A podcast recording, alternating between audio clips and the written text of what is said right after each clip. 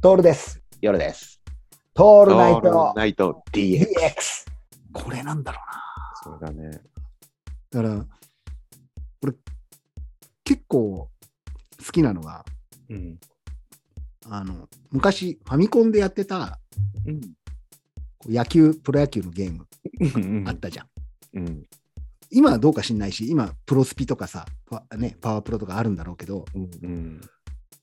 当時のやつってさ、こう牽制球とかをレフレフトスタンドとかに投げてたよ ね。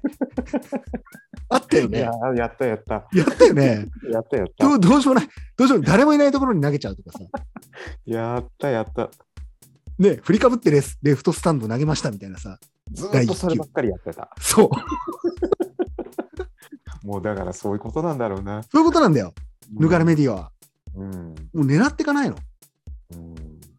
じゃないと、もう本当に全部、全部 AI 様にやってもらえばいいわけだから、そうだね。本当に受けたいんだったら、考えちゃダメよ。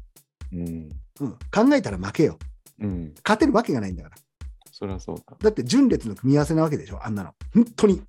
うん。うん、受ける受けないなんかもさ、全部判断してくれて、うん。やってくれればいいわけじゃん。俺は考え、持ってったら、もう抜かれてるわけよ。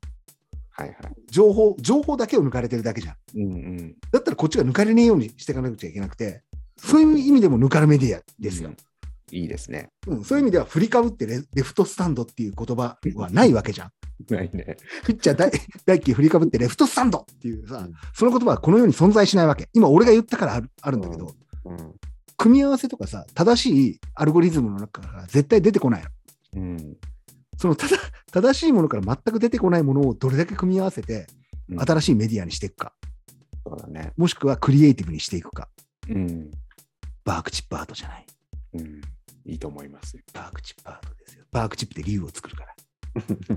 あと船を作るって言ってね。あと車を作るだよね。ああ、いいね。あ、スーさんのポルシェに貼っちゃおうか。今度行って。怒るぞ。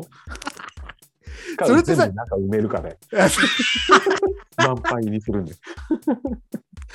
乗ろうと思ったらバークチップが溢れてくるってやつうん。う最高だね。ん、何その最高なプレイ。家に帰ったらさ、バークチップが溢れてくるんだね。いいよね。ガーッつって。そそうなんだろうな。もうもうもうもう限界よ。そう正直。う。うんん